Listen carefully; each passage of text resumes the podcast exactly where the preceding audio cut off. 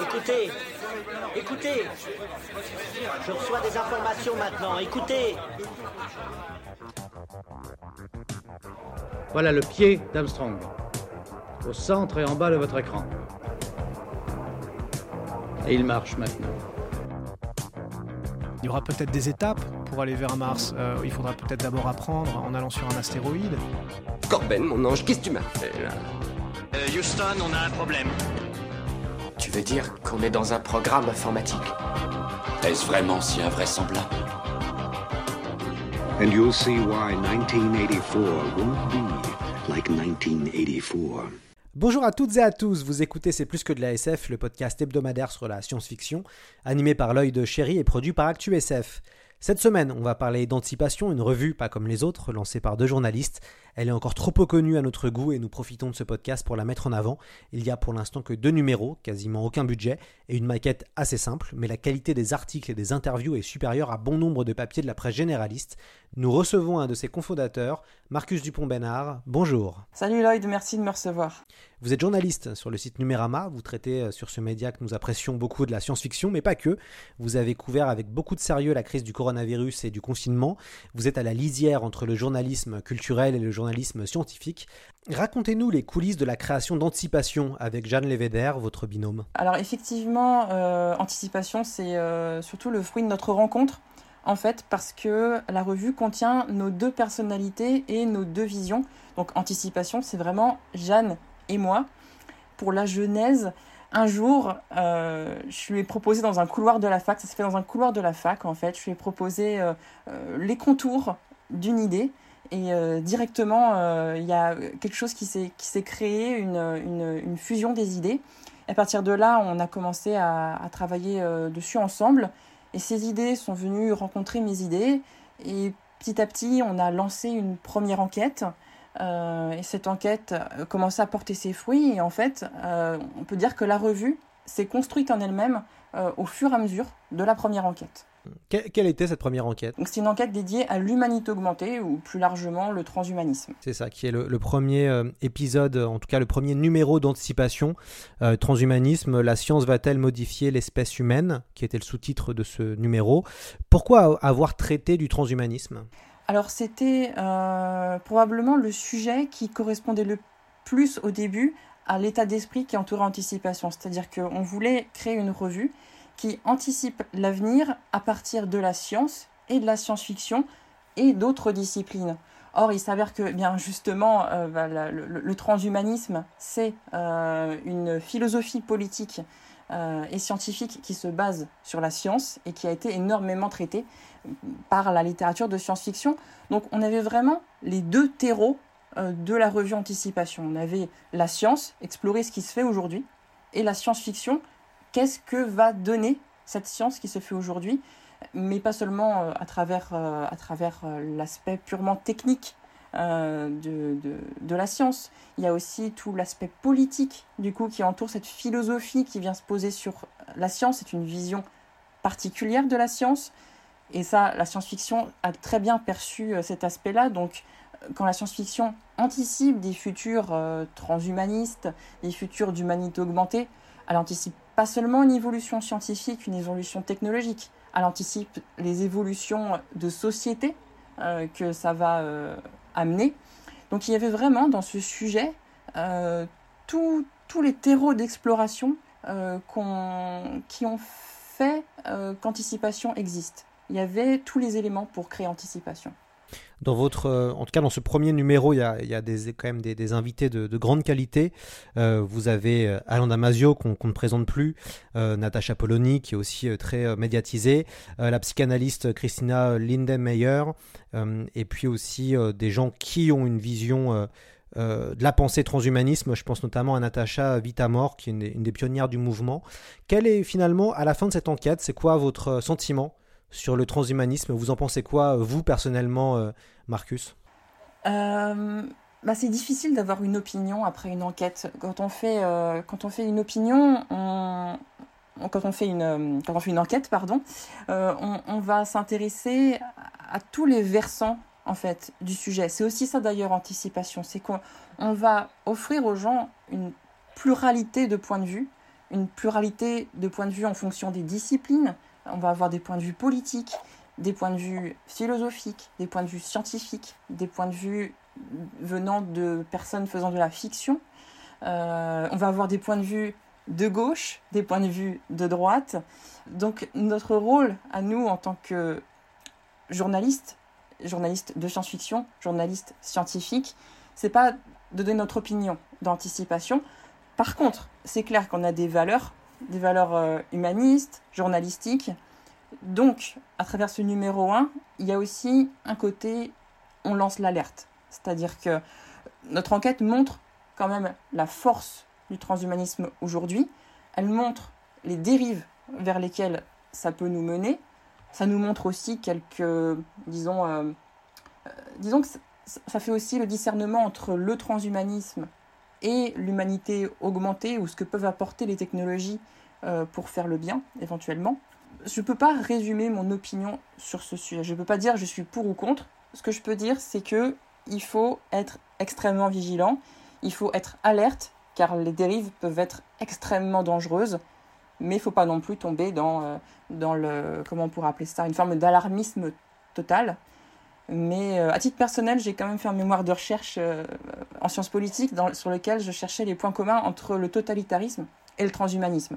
Ça peut vous donner un ordre d'idée de, mon opinion hein, personnelle sur le sujet. Moi, je suis assez alerte là-dessus, mais j'invite à lire la revue en ayant la sensation qu'on va explorer quelque chose plus qu'on va le juger. Alors la, première revue euh, coûte 5,50€. Euh, comment ça s'est passé euh, Comment on lance une revue? Parce que c'est vrai que nous, on a le, entre guillemets, hein, je, suis journaliste également, donc on a le fantasme de, voilà, de lancer une revue. on l'a fait il y a quelques temps et vous participez d'ailleurs au MOOC Dune, donc qui est une espèce de, voilà, de, de, nouvelle forme de revue autour des grandes œuvres de SF. Mais vous, comment vous avez lancé Anticipation Comment vous avez pensé euh, et, comment vous avez vendu finalement euh, cette revue en passant par des canaux peut-être un peu différents euh, des canaux de presse traditionnels? Oui, on, voulait, on voulait. Ce qui était sûr, c'est que cette revue devait être un livre. Ça, c'est vraiment aussi, ça fait partie de la genèse et la raison pour laquelle Jeanne et moi on s'est entendus, c'est que notre vision d'anticipation, c'était un livre. Donc, on voulait qu'il soit distribué en librairie mais euh, on n'avait pas euh, le budget ni les moyens financiers et humains pour créer une maison d'édition. Pour, euh, et puis le projet n'aurait pas, n'aurait pas intéressé une maison d'édition de toute façon parce que c'était trop à part. donc on a décidé de se lancer en indépendant, mais avec une prise de risque financière minimale, donc avec de l'impression à la demande. Et sans non plus passer par un crowdfunding parce qu'on ne voulait pas euh, en fait, on voulait fournir aux gens directement l'objet fini, notre enquête, notre revue, telle qu'elle, et que d'eux-mêmes, ils nous fassent confiance, qu'on aille voir le libraire pour qu'il nous, euh, il nous épaule dans cette diffusion. Donc oui, il y a tout un côté artisanal, en fait, et je pense que c'est ça aussi qui fonctionne, c'est que ça, a un certain charme. Euh, on, est dans, on, est, on est indépendant et c'est un livre. Vous avez après enchaîné sur un deuxième numéro. Le premier était sorti euh, en 2018. Euh, le second numéro est sorti en 2019. Euh, le deuxième numéro était sur l'Odyssée spatiale. Le sous-titre est de Thomas Pesquet à Star Trek. Pareil, on a, on a une valse de de célébrités et de stars. Il y a évidemment euh, Thomas Pesquet qui a interviewé, euh, mais pas que. On retrouve pour les amateurs de science-fiction euh, Laurent Genefort, Becky Chambers. il y a aussi la, dessinatrice Marion Montaigne. et puis vous parlez de pas mal de sujets, bien sûr d'espace, de, Mars et aussi de, Star Trek et, de Stargate. comment s'est construit cette seconde enquête? De manière très différente que pour la première. Euh, déjà parce que la, alors la petite précision rapide, la première enquête était euh, un petit peu lourde parce que c'était des sujets euh, qui pouvaient potentiellement être un peu déprimants selon l'approche qu'on en a. là, on voulait quelque chose qui apporte un peu de lumière. donc l'Odyssée spatiale, on, s'est dit quand même qu'on allait, qu'on allait apporter un peu de, de, un peu de rêve aussi aux gens. Donc on était motivé pour apporter un peu de lumière. Bon, pour autant, on montre bien que tout n'est pas, tout n'est pas tout blanc dans cette Odyssée. Pour l'anecdote, euh, cette euh, enquête en fait du numéro 2 s'est faite euh, à distance entre Jeanne et moi parce que Jeanne était en, voyage en Amérique latine. Donc tout s'est passé par les réseaux sociaux, par des appels assez réguliers. Et chacun de son côté en fait avançait et on mettait régulièrement en commun. Voilà, donc c'était c'était c'était pas une enquête de, tout repos. donc elle a mis un peu plus de temps que, que ce qu'on avait prévu, mais preuve en est que l'équilibre entre Jeanne et moi se passe toujours très bien. C'est que même même à l'autre bout du monde, on a réussi à aboutir une enquête qui qui, a, fonctionné à la fin, qui a, pu donner un numéro complet. Hmm. Ce deuxième numéro est d'ailleurs un peu plus gros et coûte un peu plus cher, euh, 8 euros, euh, euh, comment vous, en gros, comment vous décidez quand c'est la fin ou pas de l'enquête? Est-ce que, est-ce qu'il y a, y a un choix en particulier ou est-ce que c'est le moment où vous sentez tous les deux que vous êtes allés au bout du sujet? Ça, c'est vraiment euh, un point central d'anticipation, c'est que chaque numéro sera toujours différent. C'est-à-dire que là, par exemple, le numéro 2 fait effectivement dans les 180 pages. le, troisième pourra être beaucoup plus long ou un peu plus court. on décide que l'enquête est terminée quand on a la sensation, mais là c'est vraiment de l'instinct, je ne peux pas donner plus que ça, c'est vraiment quand Jeanne et moi, on a on a senti qu'on avait exploré suffisamment le sujet pour que nous, nous le comprenions dans, dans son ensemble, mais aussi qu'on puisse livrer le plus de clés possible au public. Donc il y a tout simplement une étape de l'enquête où on se dit, bon, bah là, on a, on a un nombre d'intervenants, d'intervenantes euh, largement suffisant pour fournir une enquête complète. Le sujet est exploré. Euh, voilà, on a, on a fait notre travail. Maintenant, on peut finir le numéro, faire la mise en page et euh, songer à, le distribuer. Donc ça impacte aussi évidemment le temps d'enquête, c'est-à-dire que chaque numéro ne nécessite pas forcément le même temps d'enquête. Alors ça va être quoi le, troisième numéro? Alors le troisième numéro, on va aller explorer ce qui va se passer après la fin du monde.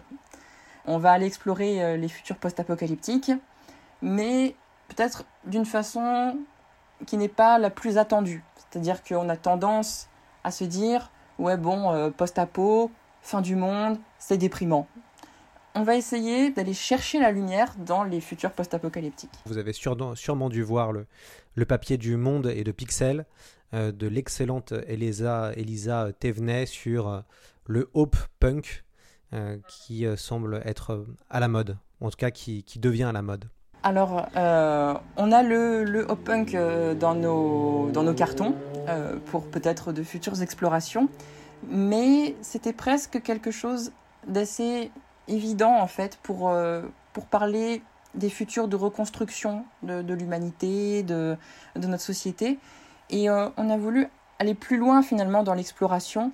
On a voulu se dire vraiment, en tant que futur possible, ces, futurs qui, qui, adviennent après une fin du monde, qu'est-ce qui, qu'est-ce qu'ils nous disent notre société? Qu'est-ce qu'ils peuvent mener comme nouvelle société?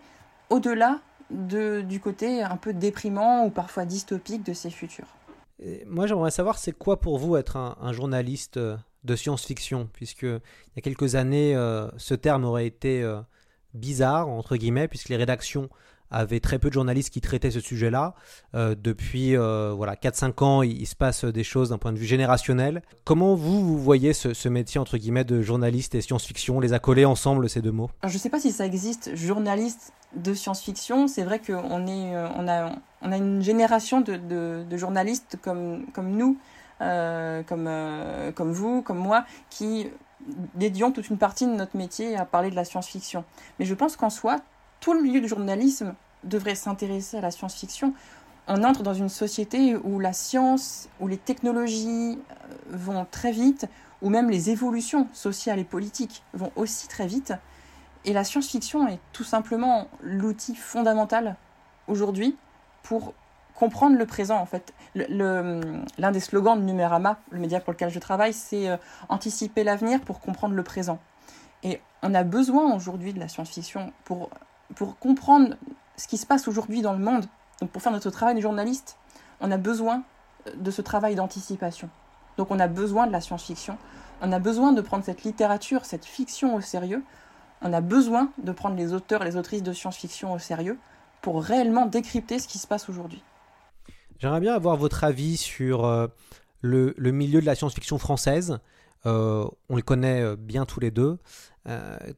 Qu'est-ce que vous pensez de, ce milieu et, quelles sont les évolutions que vous voyez en ce moment? J'y suis depuis, je, côtoie le milieu de la, science-fiction et l'imaginaire français depuis assez récemment, donc je ne suis pas vraiment compétent pour y cerner des évolutions. Par contre, ce que je peux dire clairement, c'est qu'il y a quelque chose qui est en train de se passer. Je pense qu'il est historique. Je pense qu'on est en train d'entrer dans un deuxième âge d'or de la science-fiction. Et ça se perçoit, par exemple, euh, vous voyez les Utopiales, qui ont euh, l'année dernière atteint encore un, nouveau record de, fréquentation. Je pense que le milieu de la, science-fiction, en France comme ailleurs, est en train de s'ouvrir, en fait. On n'est plus du tout au stade du microcosme. Maintenant, on est ouvert à tous les horizons. Euh, ça veut dire aussi d'ailleurs que, que ce milieu s'ouvre aussi aux minorités. Euh, on, s'ouvre à des gens qui sont là et donc qui doivent être représentés. Le, milieu de l'imaginaire français euh, est en train de devenir beaucoup plus large qu'il ne l'était avant. En tout cas, il, est clair qu'avec la sortie des Furtifs d'Alain Damasio, il y a eu un avant et un après. Euh, le roman s'est vendu en grand format à plus de 120 000 exemplaires, ce qui est euh, historique. Hein. pour atteindre des, scores comme ça en grand format, il, fallait, euh, il faut revenir dans les années 90, 80 ou 70. donc il s'est passé quelque chose. Qui est intéressant aussi, c'est que on voit de plus en plus d'auteurs de littérature généraliste ou de littérature blanche euh, ça dépend après des termes qu'on souhaite utiliser, euh, se lancer dans la science-fiction et faire de l'anticipation. Et ça aussi, c'est assez intéressant de voir que l'anticipation, et c'est le nom de votre revue, devient tendance et devient à la mode. Oui, oui, oui. Bah, comme, je, comme je disais tout à l'heure, en fait, je pense que c'est aussi notre époque euh, qui, qui, qui, en a besoin. D'ailleurs, il y a de plus en plus de séries télé qui, vont, être dans des, qui sont dans des univers de science-fiction. Oui, c'est en train de devenir comme je le disais, je pense qu'on entre dans un nouvel âge d'or de la science-fiction, de l'anticipation. Euh, ceux, ceux qu'on va décrire comme la littérature blanche, ils sont en train de découvrir euh, ce, médium. Ça ne règle pas le problème euh, d'une division, parce qu'on a un peu, c'est vrai que dans l'imaginaire français, enfin dans le milieu de l'imaginaire français, on a un peu du coup la sensation qu'ils découvrent quelque chose qui a toujours existé, euh, donc que dans la littérature qu'on appelle blanche, il n'y a pas beaucoup d'innovation euh, dans le domaine. Et c'est vrai, mais c'est pas ça le plus important, je pense. Ce qu'il faut vraiment voir, c'est que finalement, peu importe que ce qu'on appelle la littérature blanche ait un peu de retard, ce qui compte, c'est que euh, la littérature blanche commence à, s'ouvrir justement à ce médium-là. Donc, en fait, ça, ne fait que décupler les horizons possibles, ça ne fait que décupler le genre lui-même. Euh, et, peut-être que les personnes qui vont découvrir euh, le genre à travers ce qu'on appelle la, littérature blanche, ils vont avoir envie d'approfondir et donc ils vont aller vers une littérature un peu plus de genre. Et du coup, ça va pousser la littérature blanche à aller encore un peu plus loin dans, dans son exploration, et ainsi de suite.